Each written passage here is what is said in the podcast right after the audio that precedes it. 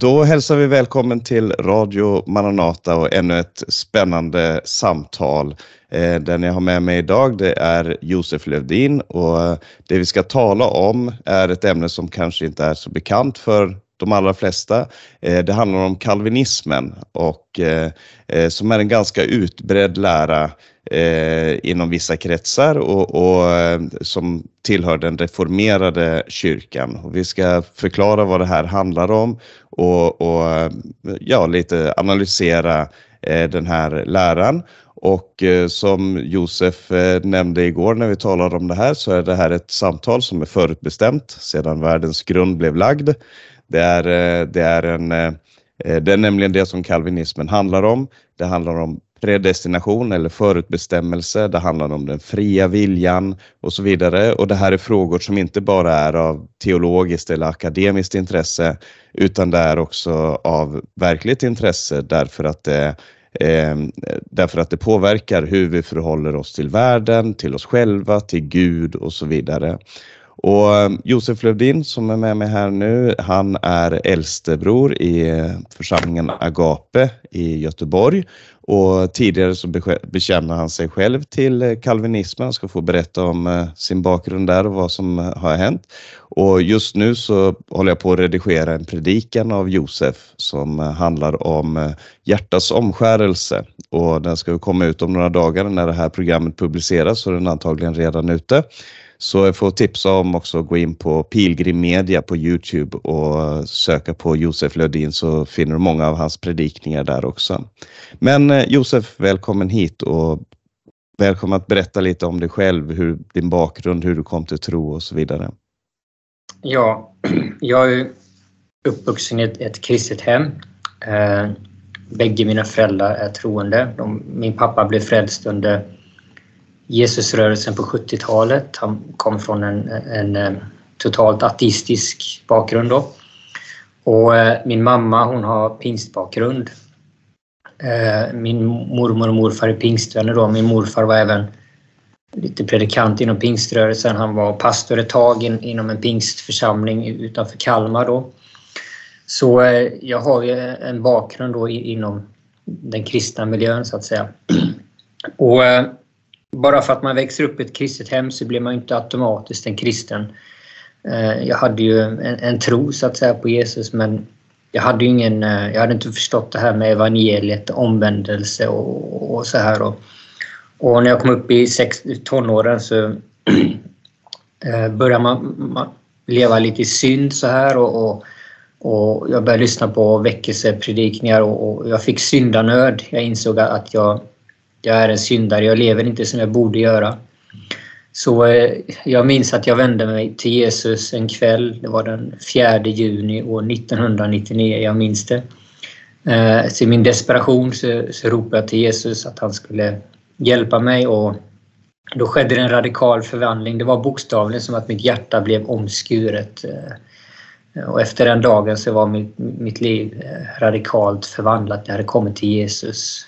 Så det är inget, så det var eh, väldigt eh, spännande. Det är ingenting som vi kan åstadkomma själva. Vi kan inte genom våra egna gärningar producera vår frälsning eller eh, allmosor eller, eller sådana saker utan man måste vända sig till Jesus. Så, det var, så, så, den vägen så kom jag till tro då och så jag har levt för Jesus sedan dess då. Mm. Hur, hur kom det sig att du blev, eh, kom i kontakt med, med kalvinismen och med, med den eh, grenen? Det är väl inte så, så vanligt i Sverige egentligen?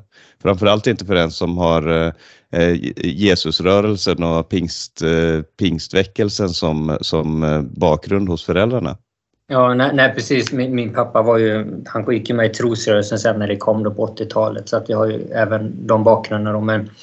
men jag hade ju jag hade bott i, i, på Filippinerna några år med min fru då. Jag, jag bodde i Finland ett tag och jobbade där och lite.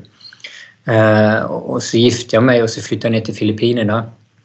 Och eh, sen så omständigheter eller Guds suveränitet kanske vi ska säga.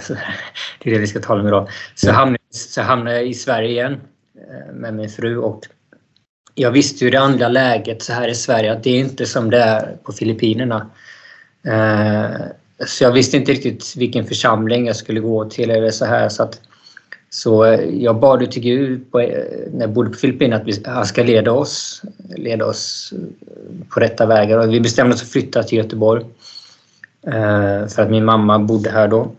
Så det var lättast att ta sig in i, i samhället igen då efter att ha varit några år borta. Och när vi kom, när vi kom till Göteborg, eller jag, jag, jag var inne på en sida som heter sermonindex.net och du kanske känner till den sidan? Ja, just det. Mm. Ja, de har mycket bra förkunnelse i väckelseanda och jag har alltid varit så här, gillar väckelseförkunnelse. Då. Och han som var moderator där, jag, jag, jag kom i kontakt med honom och han kände några i Göteborg då. Så han skickade mig till dem. Eh, så vi var en liten grupp som samlades på fem sex personer då, som samlades i Göteborg och de var ju kalvinister hela gänget då. Så, så, att, okay. ja, ja. så när jag kom så när jag kom i kontakt med kalvinismen så allting inom mig sa att det här är fel. Eh, jag höll inte med om, om kalvinismen för fem öre. Men det gick ett tag och sen så, så lyckades jag ändå bli övertalad om att, att det var sanningen då. Och, eh, Eh, sanningen då, jag håller inte med om det nu, nu då, men, men, men i alla fall jag lyckades eh, hamna i kalvinismen och, och svälja hela läran då. Ja, mm. ja just det. Ja, nej, men intressant. Vi kommer säkert tillbaka till mer om, om eh, eh, ditt förhållande till det här. Men, men eh, jag tänkte att innan vi går in på den frågan om, om teologin, alltså vad, vad den består i och vad man förkunnar för någonting, så ska vi ta med lite av av historien också. Och du kanske vill berätta lite. Jag tror att du vill, om jag förstått saken rätt, så vill du dra linjerna ända tillbaka till eh, ganska tidig eh, eh, heresi och, och villolära inom, inom den eh, kristna tron tillbaka till heter det, man, manikeismen. Ja. Eh, men du får, du får berätta, vad, vad är, hur uppstod den här läran och, och, och, vad är det som är bakgrunden? Här? Ja, kalvinismen har egentligen sitt namn efter John Calvin men men läran har egentligen börjat i grund och botten hos Augustinus som var en kyrkofader på 300-talet. Som, innan han blev omvänd så var ju han eh, en grupp som hette Manikéerna. Då. Eh, och deras lära var ju framförallt då att, att, att, att vissa speciella var utvalda innan världens grund var lagd. Då. Så vad som hände var den, den tidiga kyrkan, om man läser kyrkofäderna, till exempel Justinus, martyren och Iranius och de här, de var ju väldigt tydliga frivilliga förespråkare. De, de skrev emot det här deterministiska grekiska tänkandet som fanns där ute. Och det var ingen, det var in, ingen, det finns ju inga, inga bevis på att, på att någon var, hade kalvinistiska tankar eh, de första 300 åren utan utan det kom ju med Augustinus då, för han hade ju sin bakgrund då inom den här manikismen. Och sen så uppstod det en debatt då mellan han och Pelagius. Och Pelagius han drog ju väldigt extremt åt den fria viljan. Och Augustinus tyckte att eh, för att bemöta detta så, så gick han tillbaka till sina manikeiska rötter. Så här kom in det här tänkandet då med, med, med predestination och förutbestämmelse och sådana här saker på ett annat sätt, vilket inte fanns i den tidiga kyrkan innan. Och många kyrkohistoriker, till exempel Ken Wilson, han, han har skrivit en bok om detta. Han menar ju då att, att, att Augustinus från början trodde på fri vilja när han var nyfrälst och så trodde han ju vad, vad kyrkan före honom trodde då. Men sen då med det här med Pelagius ändrade han sig då. Och, och, då kommer det här tänkandet in då, ett tänkande då som Martin Luther och, och även John Calvin snappade upp då och Calvin byggde ju eh, sin teologi utifrån Augustinus då. Så att, så att eh, det är väl egentligen ursprunget till den här läran. Till och med reformerta teologer som är kunniga i kyrkohistoria, de till och med kommer erkänna, jag har sett reformerta teologer som erkänner att kalvinismen kom in via Augustinus. Mm. Eh, att det var främmande för Augustinus tid. Då talar vi om sent 300-tal. Då.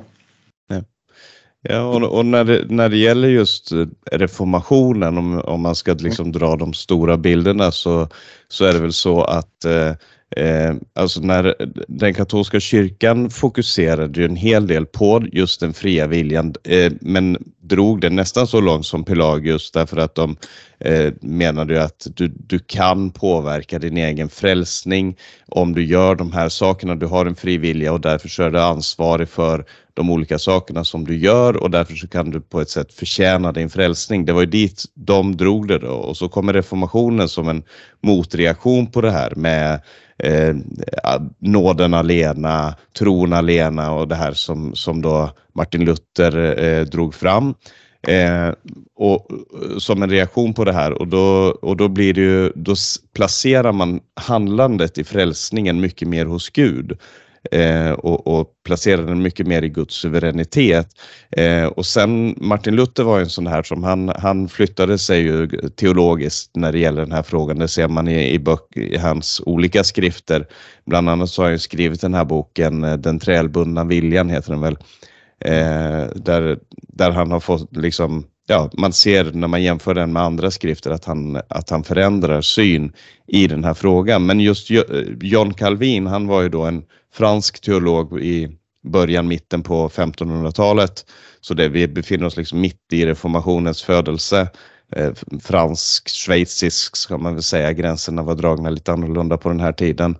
Och, och, för honom så var det ju just det här att vi, vi bidrar ingenting. Till, det var en viktig poäng att vi bidrar inte till vår egen frälsning och det var ju mycket det som reformationen handlade om. Eh, och, och, eh, och det, det, menar, det är man ju enig i. Vi, vi är inte, det är inte vår förtjänst. Det, det är ju Bibeln väldigt tydlig på, utan det är Guds nåd. Eh, men, men frågan är om det omöjliggör eh, att människan kan ha en fri vilja om det omöjliggör att vi gör ett fritt val och, och vad det i så fall innebär när en människa inte gör eh, utan man är förutbestämd till det, det man gör. Så det, det var ju liksom slitningar, skulle man kunna säga, teologiskt mellan de här. Är det någonting du vill eh, lägga till i det sammanhanget om, om vad som skedde just där under reformationen? Nej, men vi kan ju definiera vad kalvinismen är, för vi har inte ja. gjort det riktigt. Och det är ju då Eh, ett teologiskt system då som är inne på det här att Gud är ju helt suverän på alla sätt och att människan är liten och Gud är suverän. Så därför så har man en akronym då som man kallar för TULIP, T-U-L-I-P, som, som definierar då vad man tror, eh, hur man beskriver frälsningen då. Och, och, och, den första punkten där det är T då, eh, total depravity eller total inability. På svenska blir det total oförmåga. Det handlar om, om att man lär ut att äh, Luther lärde det också att människans vilja är trälbunden. Så att man kan inte vilja ha Gud och, och man går även så långt att man menar att människan är död, helt död, alltså som Lazarus, man pekar ofta på Lazarus. Man, man kan inte göra någonting utan Gud måste säga, föda dig på nytt för att du ens kan tro, för att du ens ska vilja tro. Eh, och sen då så, eftersom att man tror på det sättet så blir ju resultatet då blir att då måste Gud utvälja vilka som ska bli frälsta och vilka som inte ska bli frälsta. Så här är den andra punkten ur då. Unlimited election, alltså eh, eh Gud har valt innan världen skrev vem som ska bli frälst och vem som inte ska bli frälst. Så eh, valet hänger helt och hållet på Gud. Då. Och då går det till den tredje punkten på L, då, limited atonement, alltså begränsad försoning. Då menar man att, att Jesus bara dog för dessa som han har utvalt. Då. Eh, vilket blir ju en logisk konsekvens av, av, av den här synen. Då. Och sen den, den fjärde punkten då i Irresistible Grace, alltså du kan inte om du, är, om du är bland de här utvalda som Gud har utvalt så kan du inte stå emot Guds nåd utan, utan du kommer att drabbas av den och, och, och ta emot den så att säga. Och så blir det den femte punkten då perseverance of the saints. Eftersom att du, du är utvald och, och, så vidare så kan du inte heller förlora din frälsning. Du, du, kommer, att, du kommer hålla ut in till slutet vilket är beviset då på att du är Guds utvalda.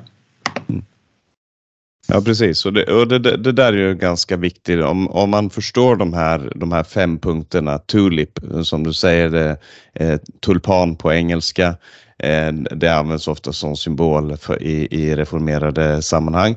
Men eh, om man förstår de här fem punkterna så, så ser man väldigt, väldigt tydligt vad, vad det består av. Just att du har ett fullständigt fördärv hos människan som gör att vi inte kan vilja det goda. Eh, vi kan inte svara på Guds eh, kallelse eh, jag menar, i, i, i förkunnelsen som jag har vuxit upp med så har det liksom ibland beskrivits som att frälsningen är som en person som håller på att drunkna och så kastar man ut en livboj och så är det ditt val om du vill gripa tag i den här livbojen men, men det är Guds frälsning helt igenom för utan den så hade du varit förlorad. Men du har också möjligheten att säga nej jag vill inte ha det här. Eh, medan då kalvinismen säger att nej, sanningen är att du ligger livlös på botten. Gud väcker upp dig, drar upp dig, sätter dig i den här livbojen och drar in dig till land. Eh, det är liksom den här, ja, det fullständiga fördärvet och, så, och, och, och just eh, det är en sak i den här som, som jag tycker är väldigt svårt att eh, Ja, där jag tycker att det tar, tar väldigt emot är just det här när det gäller den begränsade försoningen. Alltså de säger, ja men Jesus dog för de utvalda. Han dog inte för några andra. Han dog för de som han redan hade bestämt. De som han hade bestämt, de är de som han dör för. Eh, medan jag tycker att Bibeln säger, och vi ska komma tillbaka till just bibelorden om de här sakerna, men, men just det att han dog för världens synder, att han dör för alla synder och sen är frågan bara hur det här appliceras. Men, men det ska ju sägas att eh, både reformationen och den, refor alltså, eh, med den lutherska tron och, och kanske framför allt inom den reformerade kyrkan så har man ett väldigt fokus på det här med sola scriptura, alltså skriften alena. Och så eh, grunden som vi står på, för, för det tror vi också att det finns, att det, det, är Bibeln som är den yttersta auktoriteten för allting som, som vi gör, allt det som vi står för.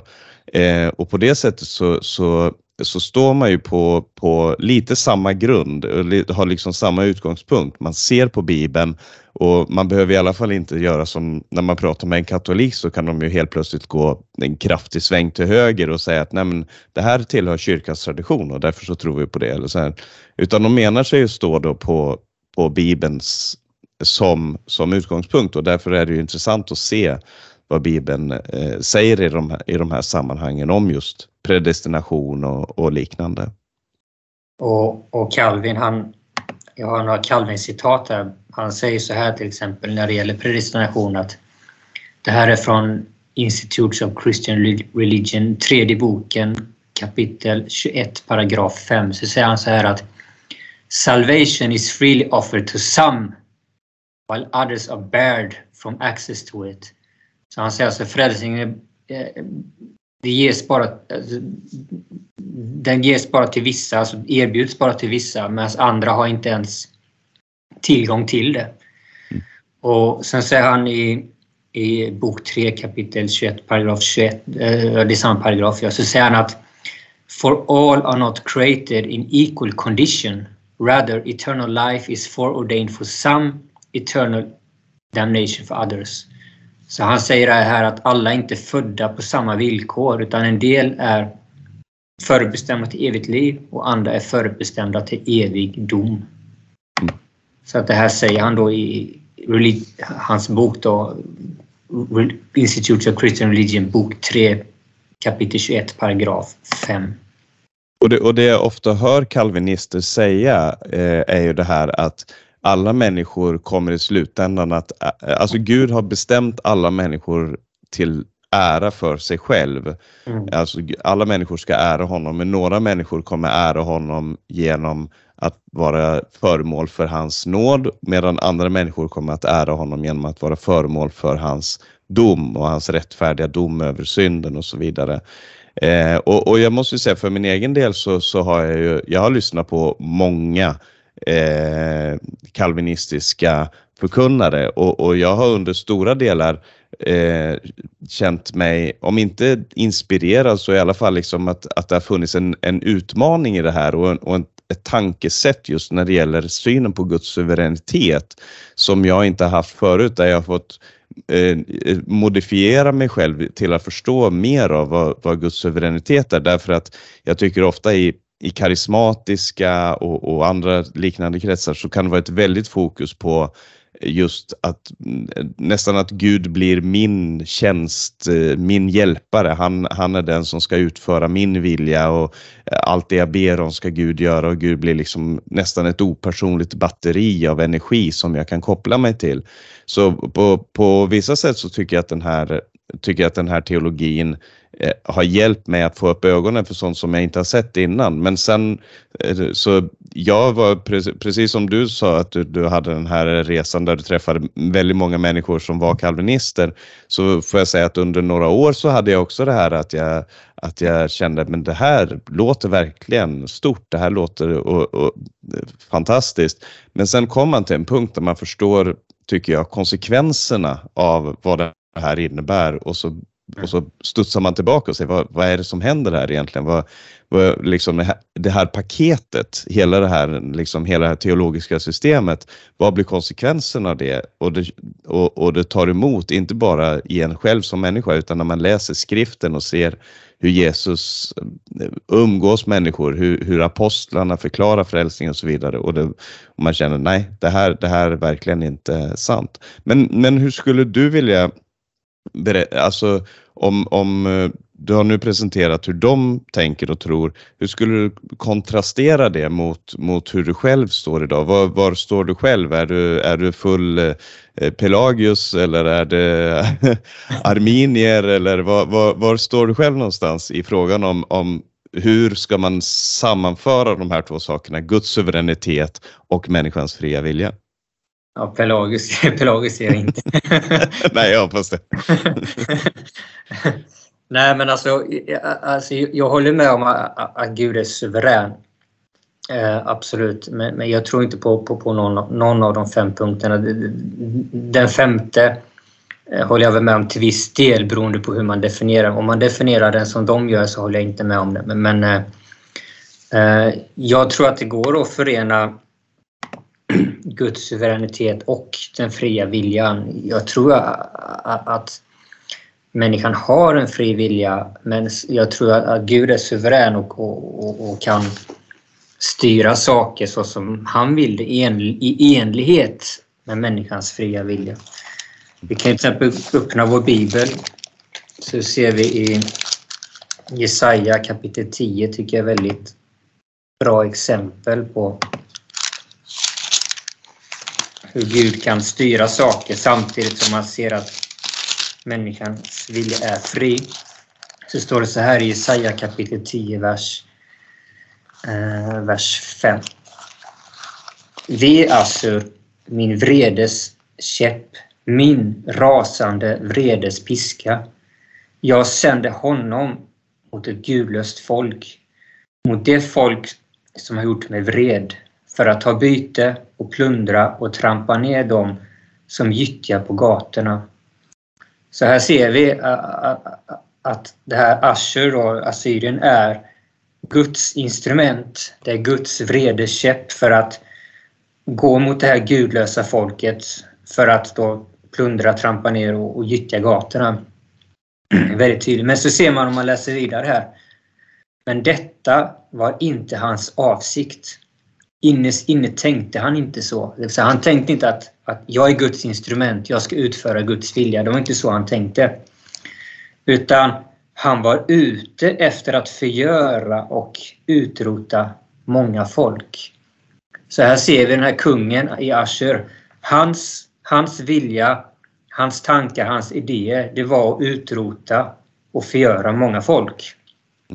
Men Guds vilja det var att, att han skulle bli använd för att bringa dom eh, emot Israel. Då. Så här ser man att hur Guds suveränitet styr människans, människans vilja. Och på grund av detta, då, om vi läser vidare, så står det i vers 12 då. När Herren har fullbordat allt sitt verk på Sions berg och i Jerusalem ska jag ställa den assyriska kungen till svars för vad han har åstadkommit i sitt övermod och för hans stolta blick och förhävelse. Så Gud dömde ju honom på grund av vad han gjorde, på grund av vad han ville göra, på grund av hans, hans vilja ville förstöra, hans vilja ville förgöra de här folken och på grund av det så dömde Gud honom. Men det också, men samtidigt ser vi att Gud använde honom för att åstadkomma sitt syfte. Men han var ändå, så, så Gud kunde använda hans fria vilja men ändå så var han helt ansvarig för vad han gjorde för att han i sitt hjärta tänkte att jag ska gå ut och plundra dessa folken. Så här ser man ett väldigt bra exempel tycker jag från skriften hur, hur Gud är suverän i skapelsen. Gud har inte tappat kontroll över sin skapelse men, men människans vilja är helt fri. Eh, och människan är ansvarig för sina handlingar. Mm. Sen, vi, ser, vi ser också i Uppenbarelseboken kapitel 17 till exempel. Vers 17. Ett annat exempel. Här, här förklaras det inte men, men eh, vi ser samma sätt här. Så står det, det här är om, det här är om, eh, om de tio hornen i Uppenbarelseboken och eh, eh, så står det så här de tio kungarna då, och vilddjuret.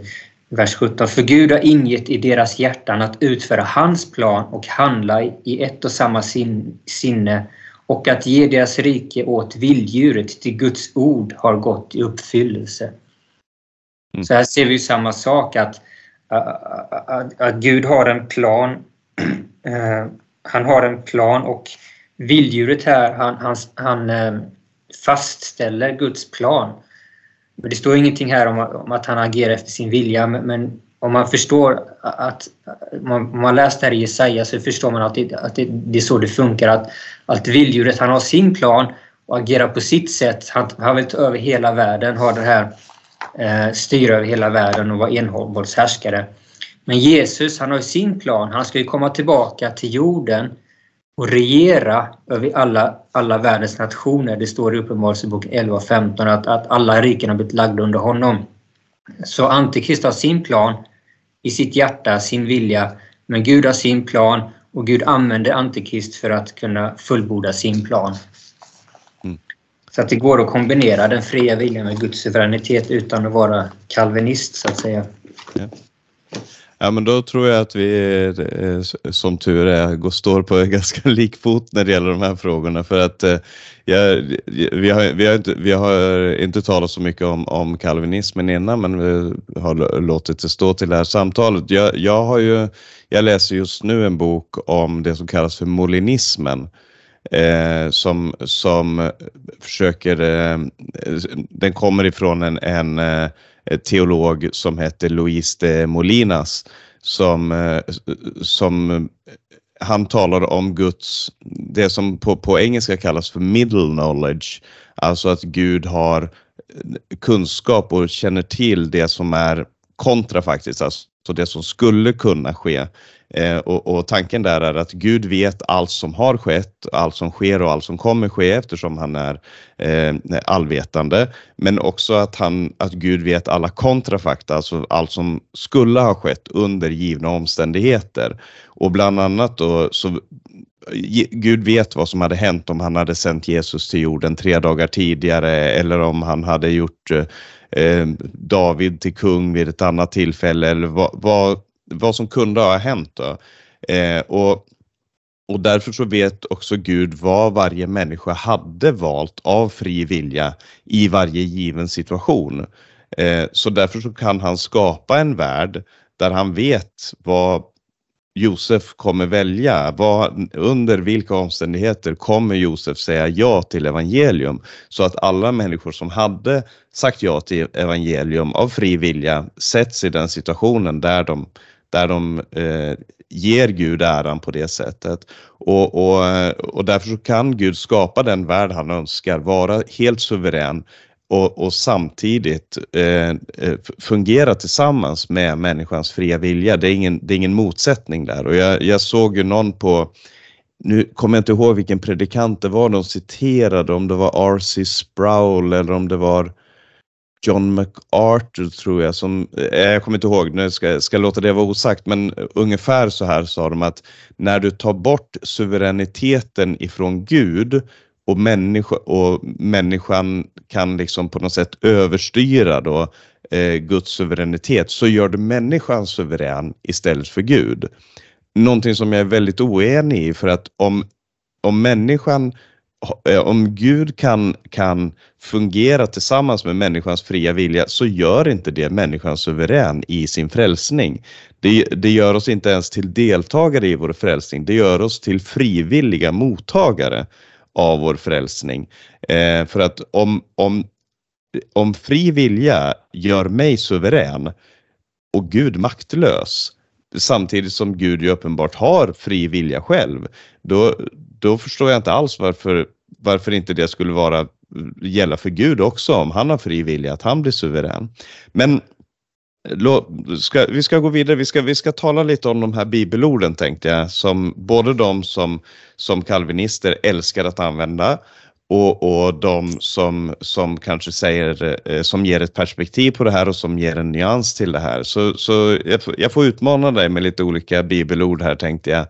Eh, det ena, som, som, eh, det ena kapitlet som kalvinister ofta går till det är Johannes kapitel 6 Eh, och det andra kapitlet som man väldigt gärna går till är Romarbrevet kapitel 9. Det är sådana där favorittexter. Så, så vi, vi ska inte ta jättemycket tid med det, men, men jag ska läsa Johannes 6.39 och det ska jag säga att när jag, jag läser ifrån Svenska folkbibeln, jag tror att du brukar använda Nu-bibeln, i alla fall för, eller reformations, Reformationsbibeln. Reformationsbibeln i Nya Testamentet. Och, den har inte kommit ut med, med eh, Gamla Testamentet än. Men så jag, jag läser folkbibeln då. Där står det så här i Johannes 6.39 till exempel då. Detta är hans vilja som har sänt mig, att jag inte ska förlora någon enda av alla dem som han har gett mig, utan låta dem uppstå på den yttersta dagen. Så Guds vilja, säger Jesus, det är att Jesus inte ska förlora någon av dem som han har gett till honom. Och då är frågan den, när vi, om man nu säger att jo, men vi kan förlora vår frälsning, vi kan, vi kan förlora den, kan vi då förstöra Guds vilja? Vad säger du till det? Uh, ja, uh, Gud tvingar ingen. Det, det, finns ju ett exempel i Jeremia, alltså en vers som verkligen, när jag var kalvinist så var det en vers som verkligen ställde till det i mitt teologiska tänkande. För inom kalvinismen så tänker man att allting som sker är förutbestämt av Gud. Ingenting sker utan allting som sker är Guds vilja. Men i Jeremia kapitel 19, vers 4 och 5 så står det så här. De har övergett mig och förvandlat den här platsen till en främmande plats.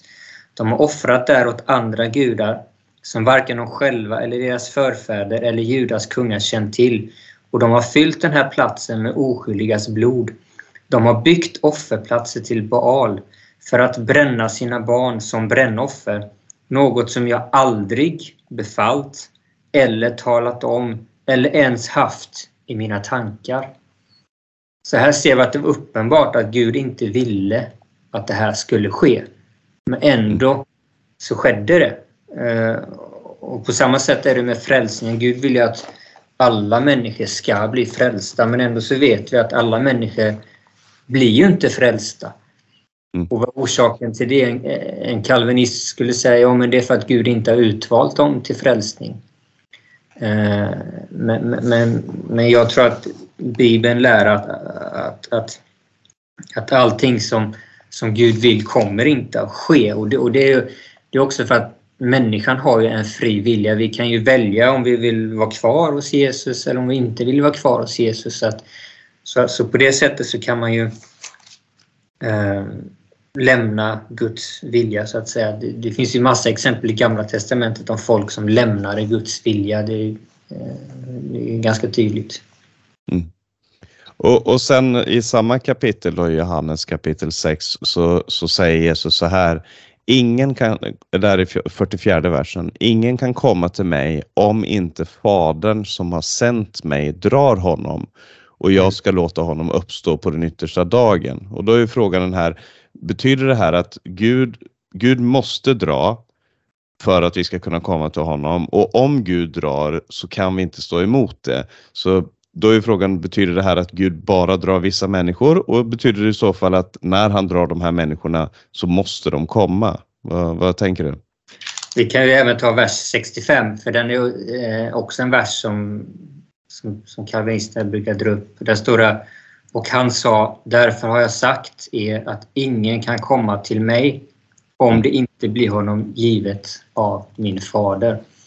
Så om man bara läser dessa två verserna rätt upp och ner så skulle man ju kunna hamna i en kalvinistisk förståelse. Men om vi läser vers 45, alltså versen efter vers 44, så tycker jag det är ganska tydligt ändå. Så står det att det står skrivet hos profeterna, de ska alla bli undervisare av Gud. Därför var en som har hört och lärt av Fadern kommer till mig. Så när han säger att ingen kan komma till mig om inte Fadern drar honom, det innebär att han drar genom evangeliet. Mm. Vi läste i vers 65 att därför var den som hört och lärt av Fadern kommer till mig. Så att du kan inte komma, du kan inte komma till Fadern utom att evangeliet, att du får höra evangeliet. Det är det som är själva poängen. Fadern måste dra dig genom evangeliet. Du kan inte komma... Det här var, det här var också judar, de levde under Mose lag. De tänkte jag kan komma till Gud bara genom att göra massa goda gärningar, bara genom att hålla lagen, bara genom att offra mina offer, bara genom att hålla min sabbat, bara genom att inte äta gris och sådana här saker. Så tänkte de att men då kan jag komma till Gud på det sättet. Men Jesus säger nej, nej, nej, nej. Du kan inte komma till Fadern om inte han drar dig det. Och hur drar han? Jo, genom att man hör och man lär. Det vill säga man hör förkunnelsen om Jesus, man hör evangeliet och man lär, alltså man tar emot. Man förstår det och man tar emot det. Mm. Och då, då kommer man till Fadern. Så det här är ju... Så, så, så, jag tycker inte att det här lär kalvinismen på något sätt utan det står också i vers, i vers 65 om det inte blir honom givet av min fader. Men det, Jesus blev ju givet av Fadern. Jesus gav, fadern gav ju Jesus som ett syndoffer till hela världen, eller hur? Mm. Så Jesus är enda vägen till Gud. Han säger också till exempel här i vers 47 Sannerligen, sannerligen säger den som tror på mig har evigt liv. Mm. Så, här, så, här, så, här, så är det uppenbart att han talar om, om sig själv som vägen till Fadern. Jag är livets bröd. Och så går han vidare och så predikar han om att ni måste äta mitt kött och dricka mitt blod. Så han, han pekar på sig själv. Jag är vägen till Fadern. Ingen kan komma till Fadern utom genom mig. Ja, precis. Eh, ja, eh, och så om vi går till Romarbrevet då, eh, i det nionde kapitlet som också är en sån favorittext, eh, där det talas om, om farao, det talas om Jakob och Esau och så vidare. Och jag tar en vers här, eller två verser kanske här, från den femtonde versen. Eh, han, alltså Gud, säger till Mose, jag ska vara nådig mot den jag är nådig mot och förbarma mig över den jag förbarmar mig över. Det beror alltså inte på människans vilja eller strävan utan på Guds barmhärtighet. Skriften säger ju till farao, just därför lät jag dig uppstå för att visa min makt på dig och för att mitt namn skulle förkunnas över hela jorden. Och här verkar det väldigt klart, det beror inte på människans vilja. Betyder inte det att vår vilja är utesluten i frälsningen? Nej, inte om man förstår det här korrekt. För att, för att Romarbrevet kapitel 9 hänger ihop med kapitel 10 och kapitel 11. Och vad han talar om här, han talar om det, det sanna Israel, det andliga Israel och det fysiska Israel. Det är det han talar om. Det andliga Israel och det fysiska Israel. Och, och, han börjar här med att vara ledsen över att det fysiska Israel inte har tagit emot. Och, och så börjar han tala om, om, att det är de som, de som är Guds barn, det är de som, det är de som eh, eh har tagit emot. Det är det sanna Israel då, men inte att han har han går vidare sen i kapitel 11 att han inte helt övergivit Israel utan lufterna finns kvar. Och Israel då, vad han pratar om här, vad han resonerar om här i kapitel 9 och in i kapitel 10, det är att eh, om man läser allting så kommer man framförallt vers 30, 31, 32, 33 så ser man detta väldigt tydligt, men vi kommer dit. Vad, vad han förklarar här det är att Gud han har rätt att välja hur man ska bli frälst. Mm. Han, har rätt att välja Eh, att det ska ske på ett sätt eller på ett annat sätt. Och Gud har valt att det ska ske genom, genom tron. Eh, vi ser det i vers 30 till exempel. Vi kan läsa det. vad ska vi då säga? Jo, att hedningarna som inte strävar efter rättfärdighet har fått rättfärdighet, en rättfärdighet som kommer av tron. Men Israel som strävar efter rättfärdighetens lag har inte nått fram till rättfärdighetens lag. Varför? Därför att de inte sökte den genom tro utan genom laggärningar. För de stötte sig mot stöttestenen så som det står skrivet. Jag ska lägga i Sion en stöttesten och var och, och en klippa till fall. Men var och en som tror på honom ska inte komma på skam.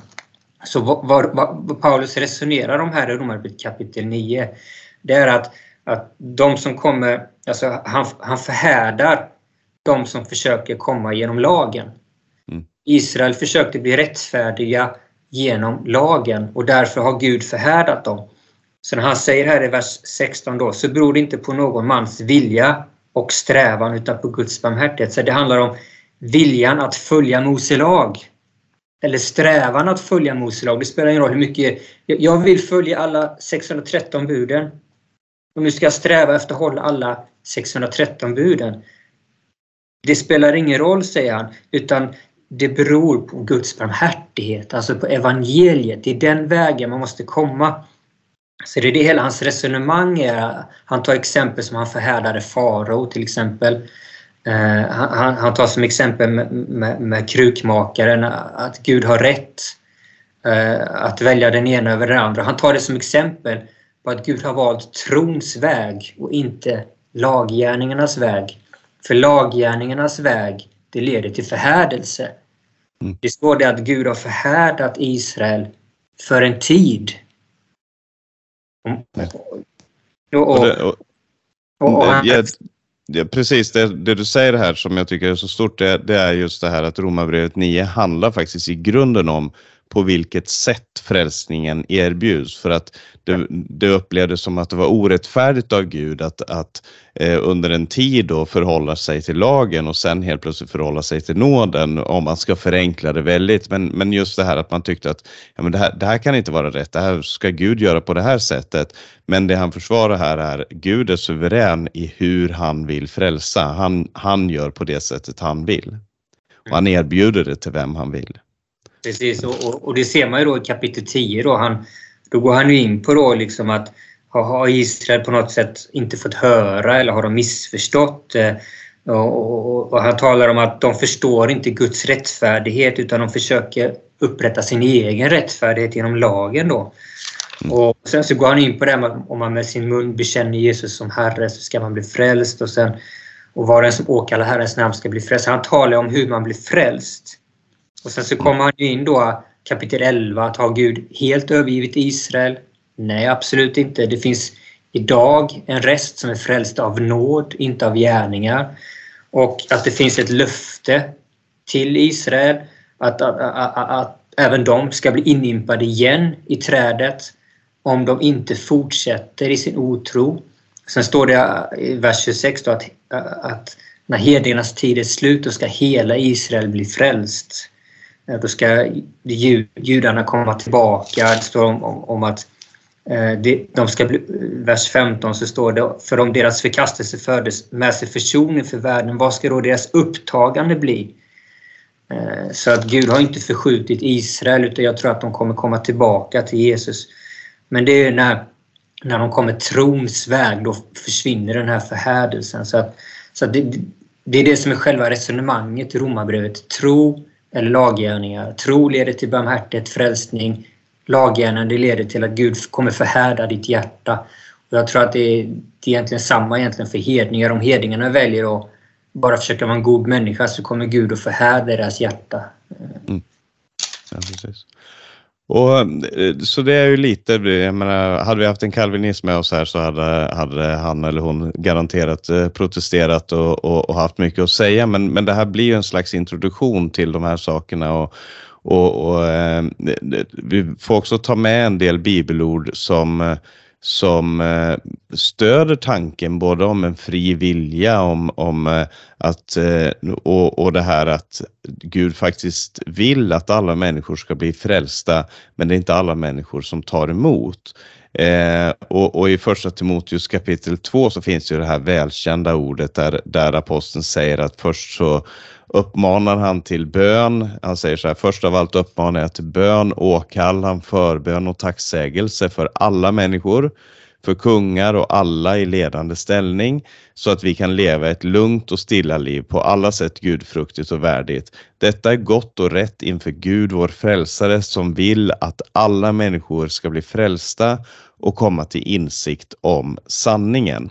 Och det jag hör kalvinister säga här är att det, han, det som menas här är att Gud vill att alla sorters människor ska bli frälsta, eller alla typer av människor. Han vill till och med att kungar ska bli frälsta, han vill att de i ledande ställning ska bli frälsta. Men sättet som man använder alla på här i texten, förbön och tacksägelse för alla människor, för kungar och alla i ledande ställning. Menar han alla typer av människor som är i ledande ställning? För mig verkar det uppenbart att han vill att vi ska be för alla de som är i ledande ställning och på samma sätt använder han ordet senare då. Gud vill att alla människor ska bli frälsta. Eh, vad, vad, tror du? Vill, vill Gud att alla, om Gud vill att alla människor ska bli frälsta, då, då faller ju kalvinismen på sin egen orimlighet.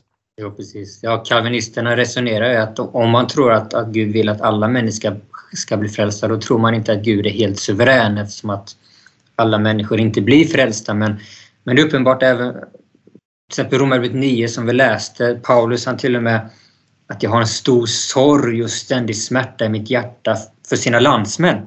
Mm. Varför har han det om han trodde att, att Gud inte ville frälsa dem? Eh, så det är uppenbart att jag tror att Gud vill att alla ska bli frälsta. Det makes no sense om, om man läser Bibeln så ser man ju hela tiden hur Jesu hjärta för de förlorade och till och med för fariseerna. Han vill att de ska vända om och så här. Och, och, vi kan se detta på ställe efter ställe. Jag vill inte att ni ska dö utan kom och vänd om. Så man ser verkligen... Jag brukar säga så här. Har du några barn, Paulus? Nej, det har jag inte. Nej, du har inte det. Okay. Men om vi, säger, ja, ja, om, vi säger, om vi säger att du har fem barn. Eh, vilka två av dem hade du velat frälsa? ja men precis och, och, och, när Gud har möjligheten då, det, det finns en möjlighet hos Gud att, att uh, frälsa så skulle han säga att nej men jag, jag är faktiskt inte intresserad i att de här människorna, just de här människorna ska bli frälsta. Och, och det, det, blir också, jag tänker just när det gäller den praktiska appliceringen av av det vi står för, den praktiska appliceringen, till exempel i evangelisationen.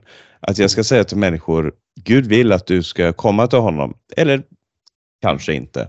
Det, det, det, vet inte jag. Jag har ingen aning om. Kanske han vill att du ska, att du ska gå förlorad. Det, det, det kan inte jag säga någonting om. Eller Gud, Gud älskar dig.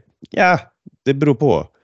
Gud älskar ju abs absolut inte dem som han sänder bort ifrån sig. Det, där finns det kanske en liksom generell kärlek. Men, men, men eh, jag menar, det, det, det, påverkar hur man förhåller sig till Gud, verkligen. Och, och en, en kalvinist kommer säkert säga att det är fantastiskt att liksom se Guds suveränitet och så, men jag tror inte att man behöver förlora Guds suveränitet bara för att man eh, Precis lika lite som Jesus behövde förlora sin gudomlighet för att bli människa så behöver inte Gud förlora sin suveränitet för att han förhåller sig till, till människans fria vilja. Och istället så, jag menar om, om vi nu säger att Gud är, allt det som sker är inte bara i Guds stora vilja, men, men allt det som sker är tvunget fram av Gud, alltså vi har ingen fri vilja. Då säger vi också att Gud är orsaken till all ondska, Gud är orsaken till, till alla fruktansvärda ting som händer. Det, det har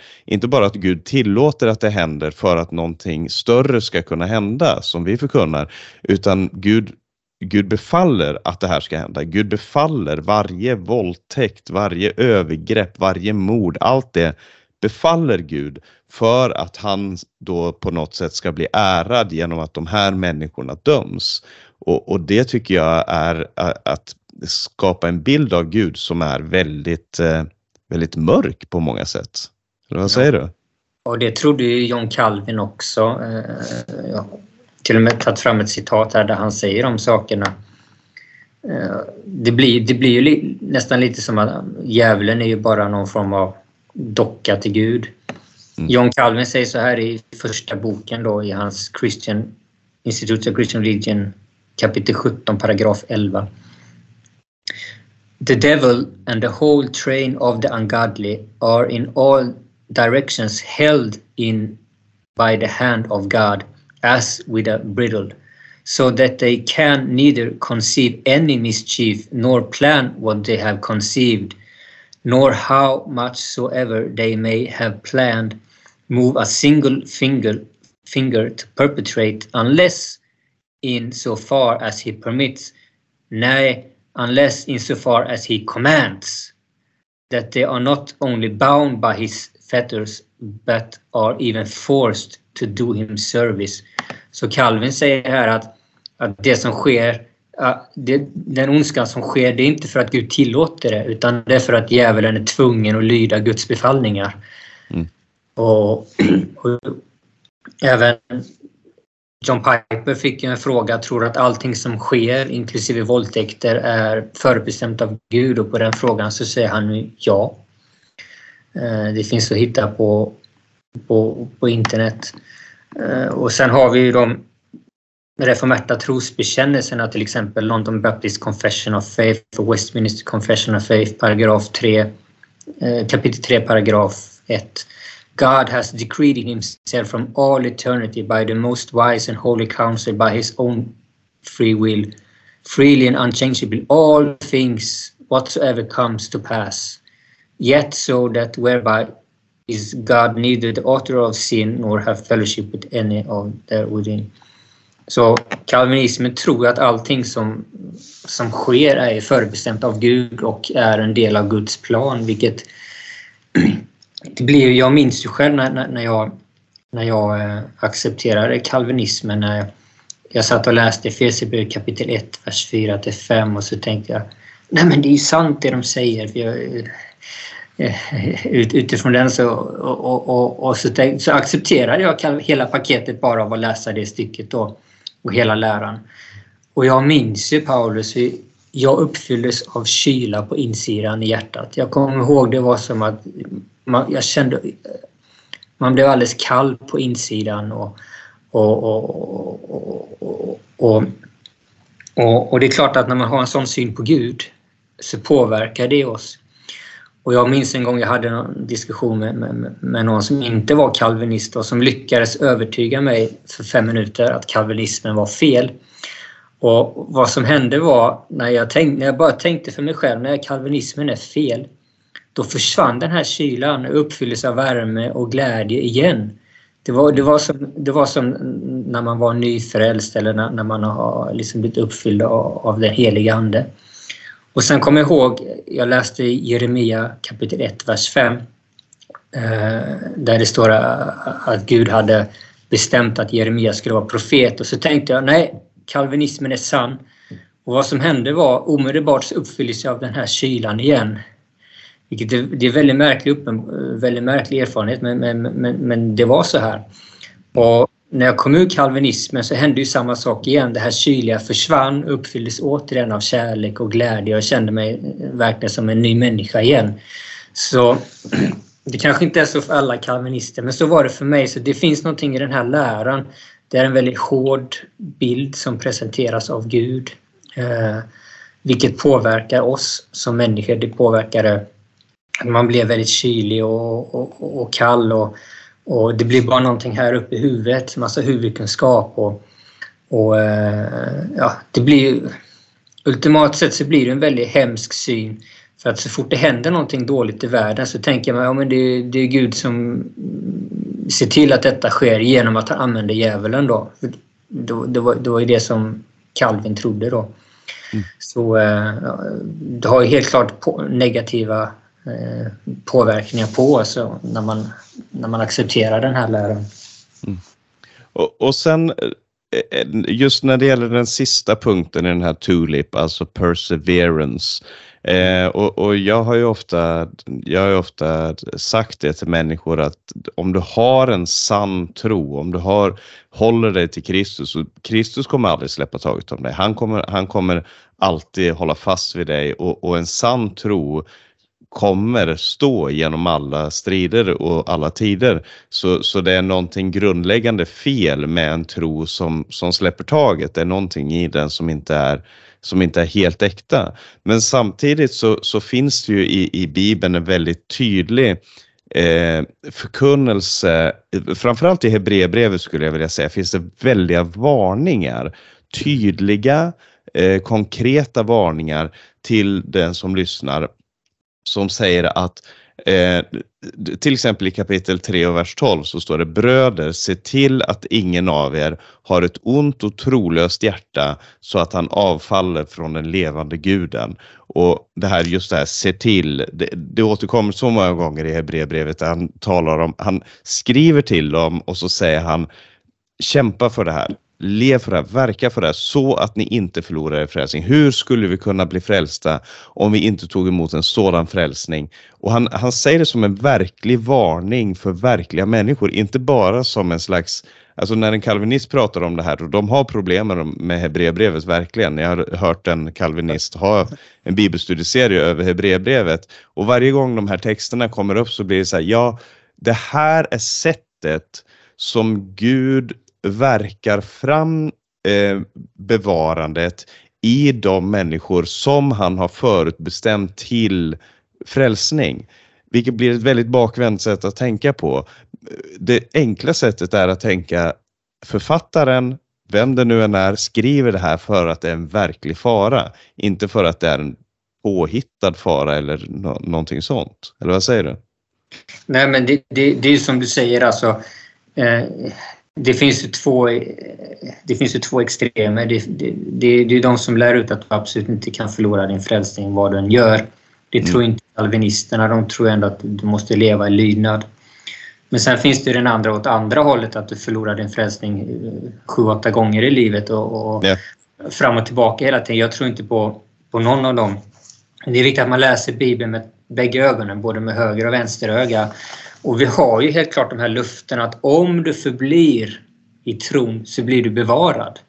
Första Petrus 1 och 5 väldigt tydligt att genom Guds makt blir ni bevarade till den frälsning genom tron. Mm. Den missar man ofta. Men sen har vi varningarna i, i skriften och det finns ju hur många som helst. Jag, jag, jag har en lista på här hemma 70 olika bibelord i Nya Testamentet som direkt säger att eh, antingen uppmanar till att förbli eller som direkt varnar för avfall. Så att, att man måste ta bägge, läsa med bägge ögonen. Man kan inte bara läsa med en ögat. Så när det talar om avfall, det talar om avfall för att man kan falla av. Annars skulle Gud ljuga, eller hur? Gud skulle inte säga ja, jag varnade för avfall, någonting som ändå inte kommer att ske. Det blir, det blir väldigt märkligt. Så jag, på ett sätt, jag tycker ändå hypernådsläran, jag absolut ingen, det är ett falskt evangelium, det säger ju Judas brev med, men, men de är ändå mer konsekventa än vad de reformerta är när det gäller detta. För att hypernåd, de säger att du kan inte förlora en frälsning oavsett vad du gör. Mm. Men, men i kalvinistisk teologi så säger man att om du börjar leva i synd, du går bort ifrån Gud och så börjar du leva i synden och förhärdar dig och faller bort så så var du aldrig frälst ifrån början. Och det tycker jag är mer okonsekvent än vad hypernordsfolket lär ut. De är ändå i alla fall konsekventa med vad de tror. Men, men det gäller att, att, att se bägge sanningarna med bägge ögonen. Att Gud han kommer bevara oss om vi stannar kvar. Men det finns varningar för avfall. Att om vi inte förblir i honom så mm. kommer han kasta bort oss, står det i Johannes kapitel 15, att grenen kommer kastas i elden om man inte förblir. Och, och det säger Jesus själv, så det betyder att då är det möjligt att man lämnar honom då och, och blir en sån här gren som kastas i elden. Mm. Ja, och den grenen hörde ju till trädet till Exakt. att börja med. Den det, var ju där. Exakt, varje gren i mig, säger han. Mm. En gren kan ju inte vara... Eh, han talar om grenar i honom jag minns inte ens hur jag tänkte när jag var kalvinist angående de verserna. Jag antagligen bara blundade för dem antar jag. Eh, och Hebreerbrevet som du säger, det var också ett problem för oss. Jag minns jag suttit med kalvinisterna och vi diskuterade de här verserna, hur man ska se dem fram och tillbaka. Och så, jag tror jag har en lösning nu, säger den ena. Så säger han, nej, nej, nej den, den lösningen funkar inte. så, eh, ja, precis. Nej, och, och, och, och, det ska ju sägas att det, det, finns ju en anledning till att den här teologiska diskussionen är här, därför att det är ett dilemma. Det är liksom två saker som till synes är oförenliga som, som ska sättas ihop. Men, men det vi säger är att lösningen är inte att ta den ena sidan och slänga iväg den och säga nej men den där existerar inte, vi har bara den här utan, utan det, det, finns en harmoni mellan de här sakerna. Och, och, ett sista bibelord som jag skulle vilja ta med här bara, det, det står i Lukas kapitel 7 och där nämns det om, om de som lyssnade till Jesus och de hade ju olika reaktioner. Och så står det all folket som lyssnade, även tulldrivarna, gav Gud rätt och döptes med Johannes dop. Det här är Jesus som refererar till eh, Johannes tjänst. Då. Och så står det, men fariseerna och de laglärda förkastade Guds plan för dem och lät sig inte döpas av honom. Så Gud hade en plan för dem och den planen förkastade de. Gud hade en vilja med deras liv och, och, vi kan ju med frimodighet säga Gud har en vilja för ditt liv. Ta emot den viljan. Eh, lev i den viljan. Det, det här är Guds uttryckta vilja för ditt liv och inte säga oavsett vad du väljer så kommer, så kommer Guds vilja ske med ditt liv eh, och det spelar egentligen ingen roll. Gud kommer bli förhärligad om du tar emot honom eller inte. Det är bättre för dig om du tar emot honom. Men jag, jag, jag vet inte ens hur jag skulle förkunna evangeliet. Eller jag har ju hört många, eh, många reformerade förkunna evangeliet och för all del, det, det är my, väldigt mycket som vi är eniga i. Men, men till syvende och sist så blir det en, en väldigt märkligt sätt att, att evangelisera på också. Jag tror att det finns ju många det som kallas för hyperkalvinister som menar att man ska, man ska inte syssla med evangelisation överhuvudtaget för Gud kommer, Gud kommer göra det här och på något sätt så blir det den kontentan av det här att nej men vi behöver inte evangelisera, Gud har redan bestämt vem som blir frälst. Vi behöver inte åka ut och missionera, vi behöver inte nå ut till andra människor, Gud har redan bestämt det här. Eh, och många kalvinister kommer nog säga att nej, nej, nej, det är inte så vi menar alls, men, men hyperkalvinister gör absolut det och på något sätt så är det det är dit vägen går. Liksom. Det, är dit, eh, det är det som är kontentan av väldigt mycket av det här. Mm. Hyperkalvinismen är ju egentligen den enda konsekventa kalvinismen. De flesta jag känner de är väldigt moderata kalvinister men, men då undrar jag varför ska man då hålla kvar vid de fem punkterna? För det, det blir bara en enda stor motsägelse. Jag tror inte att jag tror inte att Bibeln är full av motsägelser. Jag tror har man massa motsägelser då är det någonting man inte har förstått. Då missförstår man skriften helt enkelt. Mm. Och, och, är, är det några andra bibelord som du tycker är viktiga i det här sammanhanget? Är det någonting du har tänkt på som, som vi inte har fått med här? Vi går mot slutet av vårt program här så eh, men ta den tid du behöver. Vi är öppen sluttid. Jag ska öppna mina anteckningar här nu så jag ser vad jag skrivit. Jag skrev en två timmars predikan. Nej. uh, ska se, var är det någonstans? Jag har inte kollat på manuskriptet. Där! Ja, just det. Uh, jo, hela kalvinismen hänger ju mycket på, på det här med total depravity. Och, och, och faller total depravity så skulle jag ändå påstå att då, då faller ju hela, hela doktrinen så att säga. Och och eh, mycket, mycket av kalvinismen den lär ut det här att, att pånyttfödelsen sker före tron. Mm. Du, du, kan inte tro om inte Gud pånyttföder det först eller gör på något sätt, eh, på något sätt äh, äh, ja, gör ett verk i det så att du kan tro. Men, men ja, det här, det här, det här strider ju mycket mot andra bibelord för att Gamla testamentet och Nya testamentet så ser vi att det här konceptet finns ju inte. Vi ser det gång på gång på gång. Jag ska inte gå in på massa bibelställen men jag kan ta något, något enstaka och syfta på till exempel Hesekiel 18 mm. vers 30 till 32. Um, så står det så här. Jag ska döma er israeliter var och en efter hans gärningar, säger Herren. Vänd om men bort från alla er överträdelser för att synden inte ska bli till fall för er. Gör av med era överträdelser som ni har gjort er skyldiga till. Skaffa er ett nytt hjärta och en ny ande. Varför vill ni dö, ni israeliter? Jag finner inte behag i någons död, säger Herren. Vänd om, så får ni leva. Så här ser vi att först är det omvändelsen och sen kommer livet, det vill säga det nya hjärtat och den nya anden. Det som man brukar kalla pånyttfödelsen. Då. Och, och, och kalvinismen vänder ju på detta att först kommer, först kommer det nya och, och sen tror man. Men här så ser man omvänd ordning, att först man omvänder sig och sen ska man få leva. Ja, och, och så någonting väldigt viktigt som Gud säger här. Jag finner inte behag i, i, i att någon går, går förlorad. Ja, Gud finner inte behag i det. Det det är, jag menar, Guds ära upprättas genom hans dom, det är helt klart. Men, men det, är inte, det är inte Guds ultimata vilja att nå, Gud vill att alla människor ska bli frälsta och komma till kunskap om sanningen. Det, det säger någonting om Guds karaktär och det säger någonting om hur man förhåller sig till Gud på, på så många sätt. Så um, och, och, och, vi har ju talat en, en, en del om Bibelns budskap och, och det är ju också det, det, viktigaste. Och så har vi nämnt det här med just hur, hur ondskan träder fram i, i alltså hur ondskan blir eh, eh, ja, Gud blir, blir ondskans ursprung på så många sätt i kalvinismen och det tycker jag är väldigt alarmerande när man har den synen att det blir, det blir nästan en, en, ett fatalistiskt förhållande till allt som sker. Ja, ja, men det här är Guds vilja. Ja, och det är också Guds vilja och det här är Guds vilja.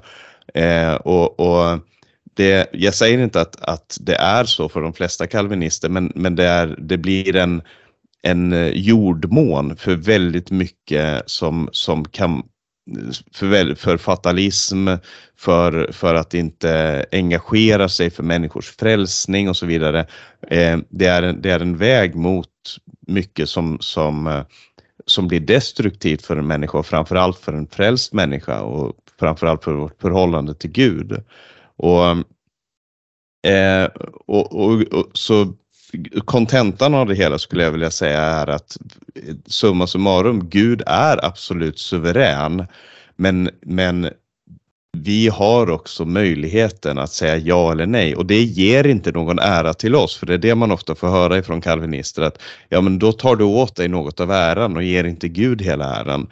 Men jag tycker att om, om min pappa köper en present till mig och, och han går ut, han betalar för det här, han Eh, säg att han har råd till någonting som jag inte har råd till. Han vet någonting som jag behöver som jag själv inte vet och han kommer med den här gåvan till mig och räcker fram den till mig och säger varsågod, här ska du få en fantastisk sak av mig. Och så säger jag ja, tusen tack. Så har jag på något sätt bidragit till, eh, till att jag skulle få den här gåvan eller någonting. Jag, ja, nu, har du, nu, nu tar jag åt mig lite av äran för det här för att jag säger tack för att jag tar emot det. Nej, jag, när, när, jag, när jag tar emot den här gåvan så ger jag genom att, att jag säger tack så ger jag ära till den som, har, den som har gett det. Bara det att jag tar emot det är ännu ett sätt att ge ära till, till han som har gjort det. Och på samma sätt med frälsningen, för att om vi är marionetter som Gud har bestämt ska säga ja och ska ta emot, så ger inte vi på samma sätt ära som om vi av vår fria vilja säger till Gud ja, tack, jag tar emot frälsningens gåva, jag tar emot det som du har att ge till mig. Eh, det, det vill jag säga, det ger större ära till Gud och det, jag tror att det är därför som Gud inte skapade robotar utan han skapade människor med en fri vilja för att de för att kärleken måste ha ett, ett, en frivillig respons för att vara sann kärlek. Om det är påtvunget eller mekaniskt lagt in. Om jag hade fått veta att min fru, ja hon har, hon har liksom sub, subliminalt lagt in, liksom gjort en massa saker för att jag skulle älska henne till slut. Då hade jag tänkt, okej okay, men då är det någonting falskt här. Men om Gud gör detsamma så ska vi säga att nej, det är bara han som uttrycker sin suveränitet. Men, men just det här att, att Gud älskar, den kärleken griper tag i mig och, jag kan säga ja och jag vet att det är jag som säger ja, det jag vet att det kommer ifrån mitt hjärta, det ger mer ära till Gud. Så skulle jag vilja sammanfatta det som, det som jag eh, tror på. Och du kanske vill eh, dela dina tankar om det här också och, och hur skulle du eh, ge en, en appell? Hur skulle du presentera evangeliet utifrån det du själv tror på? Vi kanske ska avsluta med det och, och, och ge, en, ge en appell till våra lyssnare här. Vad, vad är frälsningen? Vad, var står vi någonstans? Vad, vad har Bibeln för erbjudande? Vad består evangelium i? Frä, eh, evangeliet och frälsningen det behövs ju för att alla människor har ju alla människor har ju syndat och gått miste om här. Vi har ingen kontakt, relation med Gud på grund av våra synder. Som det står i Efesierbrevet 2 och, och vers 3 att vi är döda på grund av våra synder och överträdelser. Och, och det här med död, det betyder inte vad kalvinisterna menar att det betyder, men det betyder att vi är separerade från Gud. Mm. Vi behöver försonas med Gud för att kunna komma till honom och och, och, och vill, på grund av våra synder så det står det att Guds vrede till och med vilar över oss. Och vi är ansvariga för våra synder. Vi är ansvariga för våra synder eh, inför Gud. Och det är inte så att, att, att Gud måste uppväcka oss och ge oss en tro, utan vi alla har en förmåga att kunna vända oss till Gud, i alla fall kunna ta emot hans erbjudande. Och, och på grund av våra synder och på grund av vårt tillstånd och på grund av att en kommande dom hänger över oss så behöver vi bli frälsta. Och, och därför sände Jesus sin son Jesus Kristus för att dö för alla människors synder och för att försona oss med Gud så att vi kan få tillträde till Fadern än och komma till honom idel av nåd, inte utom gärningar utan genom tro på Jesus och, och, och, att han dog på korset och även, inte bara dog, han uppstod på den tredje dagen. Så reste Gud upp honom. Och att vara en som bekänner honom som Herre och tror i sitt hjärta att, han, att Gud uppburit honom från döden ska bli frälst, säger Bibeln. Då får vi syndernas förlåtelse, vi blir försonade med Gud, vi blir rättfärdiga genom tron på honom. Så det är väl evangeliet. Sen, sen, sen finns det en vandring också, men det är ju nästa steg. Mm. Ja, men tack ska du ha och ta tack för det här samtalet. Det har varit väldigt spännande, väldigt intressant och, och jag hoppas att vi har kunnat eh, väcka tankar hos, hos våra lyssnare. En iver efter att, att känna Gud bättre, en iver efter att eh, studera ordet och, och, och, om, du, om den som lyssnar eller ser på det här är kalvinist själv, har några invändningar, kontakta oss gärna. Eh, ta kontakt, vi väldigt, hade väldigt gärna tagit ett samtal om de här sakerna och vi förstår ju att vi har inte fått med oss allting i det här samtalet. Vi har inte kunnat täcka över alla, alla motföreställningar och så vidare utan vi har, vi har skrapat lite på ytan. Vi har, vi har gett våra tankar om det här och, och absolut, vi är, vi är eh, ödmjuka inför både att vi kan ha på något sätt sagt fel eller att, att eh, vi inte har täckt alla områdena. Men, men eh, till syvende och sist så hand, det handlar om det här. Gud är suverän. Han erbjuder sin frälsning till alla människor och du har, och jag har möjligheten att ta emot det av fri vilja, säga ja från ett tacksamt hjärta till hans kärlek och det, det tar inte från Gud någon ära, det ger Gud ära. Och med de orden så får vi säga stort tack till er som har följt med här. Gud välsigne er och återhörande och stort tack till dig Josef för att du har tagit av din tid för att dela evangelium med oss här. Tack!